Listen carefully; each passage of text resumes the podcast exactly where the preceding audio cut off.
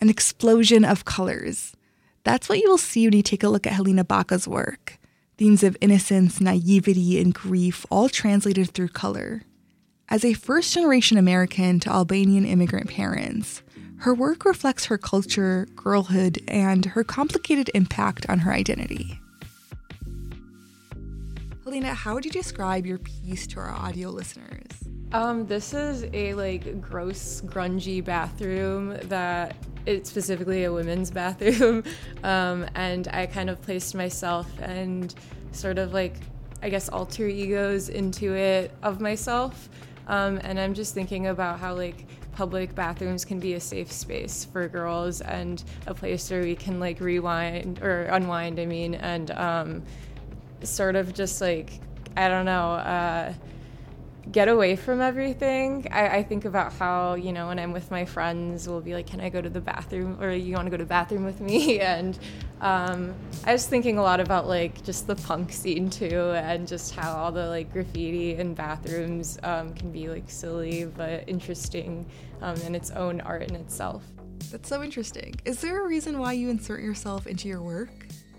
Yeah, I my art is very personal to me. Um, I mean, I think everyone's art is kind of inevitably personal, but mine is so it, it really speaks to my identity, I guess, and things that I've gone through to be who I am today. Um, so a lot of the work in this show is specifically about like my transition from girlhood to womanhood and how that's like impacted my identity today. Um, so I don't know. I feel like I really need to assert myself in these paintings, um, even when it doesn't look like me necessarily. I just have to ask how did you get started as an artist? My dad is an artist. Um, my parents are both immigrants from Albania.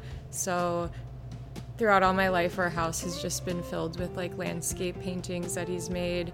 Um, very different from my art, but um, of Albania. And I think I wanted to kind of be like that when I was younger and have an artist background. So since I was young, I always was like doodling and stuff, but I didn't get into it until I was like in high school. When I first saw Helena's work, I was immersed in her world. It took me to that safe space of the public bathroom.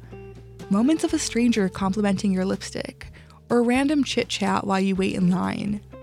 There's something special about seeing yourself reflected in someone else's narrative. You can catch Helena's work alongside other artists at VAR Gallery for their Harmony Dissonance exhibit. From 889, this is Salam Fatayed.